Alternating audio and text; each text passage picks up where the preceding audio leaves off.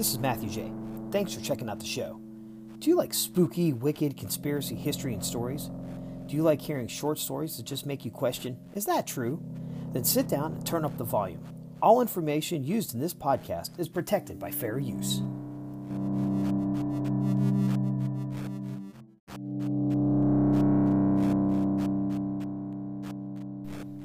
Episode 13 An Alien Invasion in Kentucky. Let me introduce myself. My name is Matthew J. I'm your host and storyteller. I love talking to people and listening about their stories about anything they find interesting. I graduated with a history degree from UNC. I enjoy telling stories and doing the research to get deeper into these accounts. So, this podcast is about history, kooky tales, cryptozoology, ghost stories, and all the conspiracy theories that keep me asking, is that true? Do you like this podcast? Then we need to thank Anchor and Spotify for helping to get this podcast distributed. Please share the show with your family, friends, coworkers, aliens from another planet, or any creature you know that listens to podcasts. It helps more people find the show. We need more listeners to get more stories. Thanks to all my listeners, this show is now worldwide. The show needs your five star reviews on Apple to get more listeners, which helps us get new stories. Give the show five stars and write a positive review, and at the end of the show, I'll give you a shout out.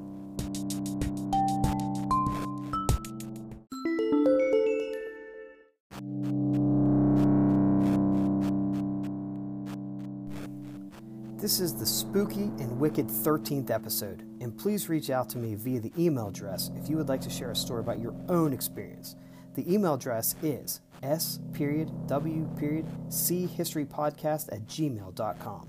The account I'll be talking about tonight takes place in the state of Kentucky. When I mention the name Kentucky, you probably think of horses running in open pastures, good tasting bourbon, or you picture the Kentucky Wildcats basketball team Maybe you remember your trip to the Mammoth Cave National Park. After this story, your first memory will become about the little green men with wicked intentions. This is going to be an awesome story that only a few people know about.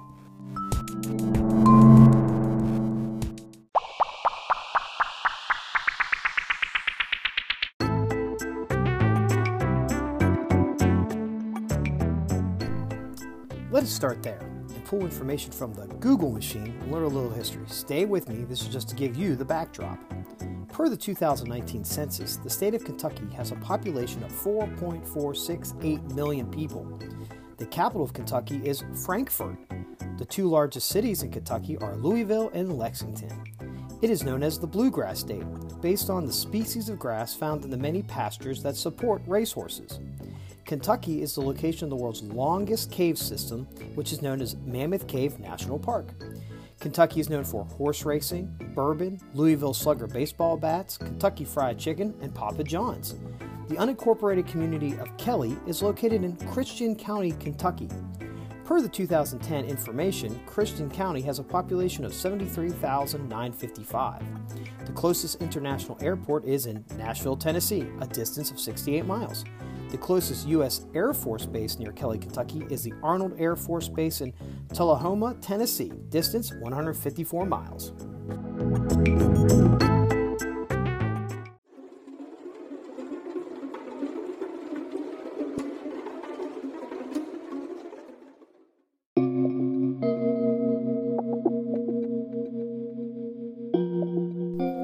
That is some good information to help us get going on this audible adventure.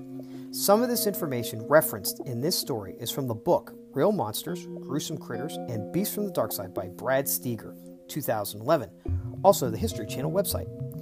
It all started on August 21st, 1955, in the small hamlet of Kelly, Kentucky, a rural community off U.S. Route 41. That night, Kentucky was invaded by, quote, little green men, end quote. The farm where this takes place was Gather McGee's, and it was being rented by the Sutton family. The Sutton family rental home was only three rooms that had no running water, no telephone, no radio, no TV, and no books. A below average property. The place did have power and working lights. That would be a God sent item. During that Sunday evening of August 21st, a teenage boy who was a friend of the Suttons and was visiting by the name of Billy Ray Taylor leaves the house and heads down to the well to fetch himself a drink of cold water. He begins to drink the water and starts to look up into the sky that moment, he spotted a large, bright, silvery object land about a city block away from the well and the house. This freaks him out, since he saw it fly over him without making a sound, and then it lands by dropping straight down with ease. He runs back to the Sutton family home, where there are seven adults and three children. They are there talking and laughing about the times they worked together in a traveling carnival and most likely cooking cabbage. Billy Ray begins telling all of them that some sort of ship landed near the house. The Sutton family and Billy Ray's wife did not believe him, but Billy Ray convinces Lucky Sutton about an hour later to go with him since the dogs on the property were barking like crazy. Lucky Sutton and Billy Ray Taylor walk out of the house, and all of a sudden they begin to see a strange glow coming from the area where Billy Ray saw the spaceship land. In the glowing light comes out of the shadows little men, less than four feet tall, with long arms and large round heads. The number of creatures has been reported to be 12 to 15. Holy cow! Could you imagine seeing little men with long arms walking out in the dark? I would be freaking out and running like a chicken. The rest of the story is an out of this world nightmare.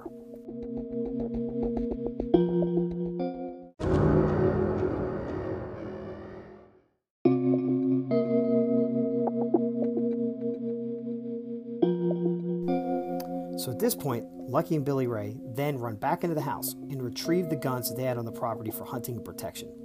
They head back out, telling the women and the children to stay in the house and take cover. They begin to notice the creatures had yellow glowing eyes, and their bodies gave off, quote, an eerie shimmery in the light, end quote, as if their skin was made of, quote, silver metal, end quote. They also noticed the beings seemed very sensitive to the outside lights from the farmhouse. The aliens would stop right at the edge of the light in the darkness. At that point, Lucky and Billy Ray began shooting at the creatures. The bullets from the 20 gauge shotgun and the 22 rifle began to bounce off the space invaders, and per the witnesses, quote, the bullets just seemed to bounce off the nickel plated armor, end quote. Wow, that is amazing that aliens in 1955 had bulletproof vests. The creatures started to find ways around the light and get closer to the house. Lucky and Billy Ray began to hit the creatures many more times with bullets bouncing off, and the creatures reacted by either falling down, scurrying away, or turning into a large ball and rolling back into the dark. Lucky even shot one point blank with the shotgun, and the thing simply did a somersault move and headed back towards the darkness. The battle lasted for about four hours. It became time for the Sutton family and the friends to get out of this house. They mentioned that during a brief meeting in a hallway from the doors and the windows, the matriarch of the family, Glennie Lankford, begins to, quote, see a five gallon gasoline can with a head on it and small legs, and it was shimmering bright metal like a refrigerator, end quote. Lucky shoots and hits the creature through a window and it bounces back into the darkness. They begin to form a final plan to escape. They begin to head out, and Lucky and Billy lead the way. At that moment, quote, a giant claw like hand reaches down from the porch roof and touches Billy Ray's hair, end quote. He then begins to shoot at that creature. He hits it and fired as another one in a nearby tree that floats out of the tree and retreats into the darkness of the wood line. They race to their vehicles and head out of Kelly on Route 41 towards the major town of Hopkinsville, Kentucky.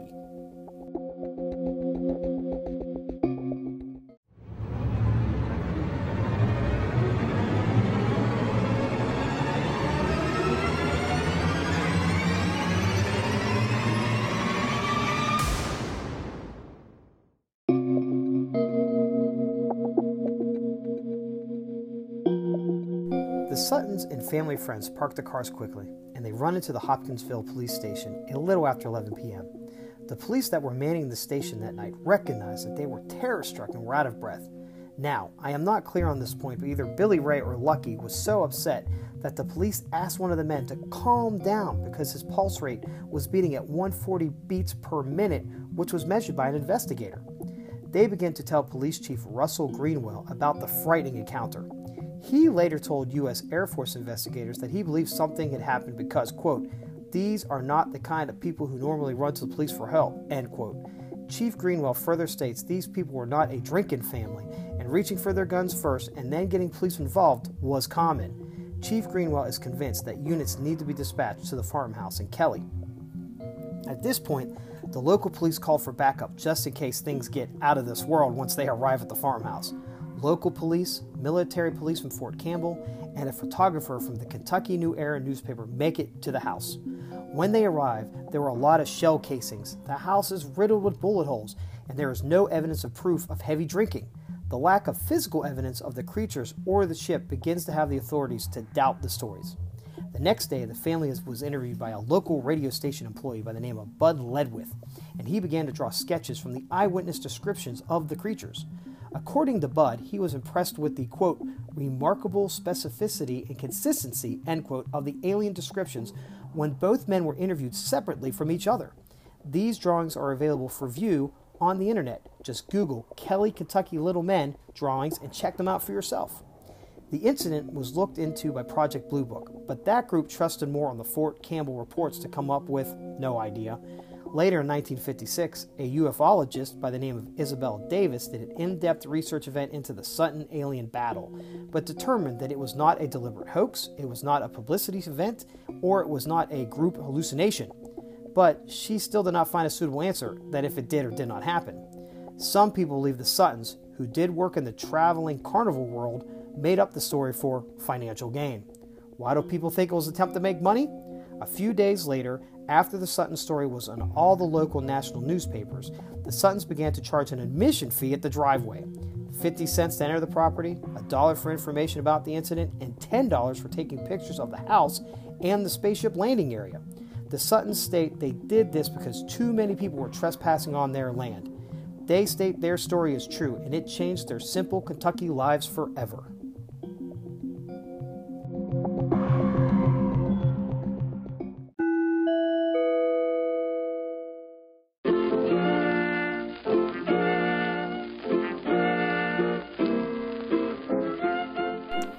So, what do you think?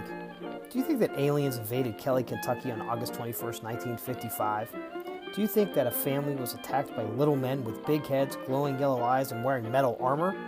Do you think that Lucky and Billy Ray might have been hit in the bottle instead of that cold, refreshing well water? Do you think it was a plan by the quiet Sutton family to make some money and get people to visit the alien landing battlefield site? This is one of my favorite alien stories because it scares me and it makes me think. What did those aliens want with the Sutton family, and why invade Kelly, Kentucky? I love this story, and that's why I wanted to share it with you. Please give the show a five star review on Apple Podcast. Please share it with your friends and family on Anchor and Spotify. Please email suggested stories or some of your stories that I can read on the podcast. Please email me at s period w period c history podcast at gmail.com. Once again, this podcast can be followed on Apple Podcast, Google Podcast, Spotify, Anchor, Breaker, Radio Public, Pocket Cast, and Castbox. More to come. We have listeners worldwide, and I would love to hear from you about some topics. Since the show is now banned from the app next door, I would like to give a shout out to my listeners from Durham, North Carolina, Jane and Kim for their support and help to promote the show. A big thanks to the five stars and positive review on Apple Podcasts from S Elephants. Again, thank you and keep listening for our next show. Good day.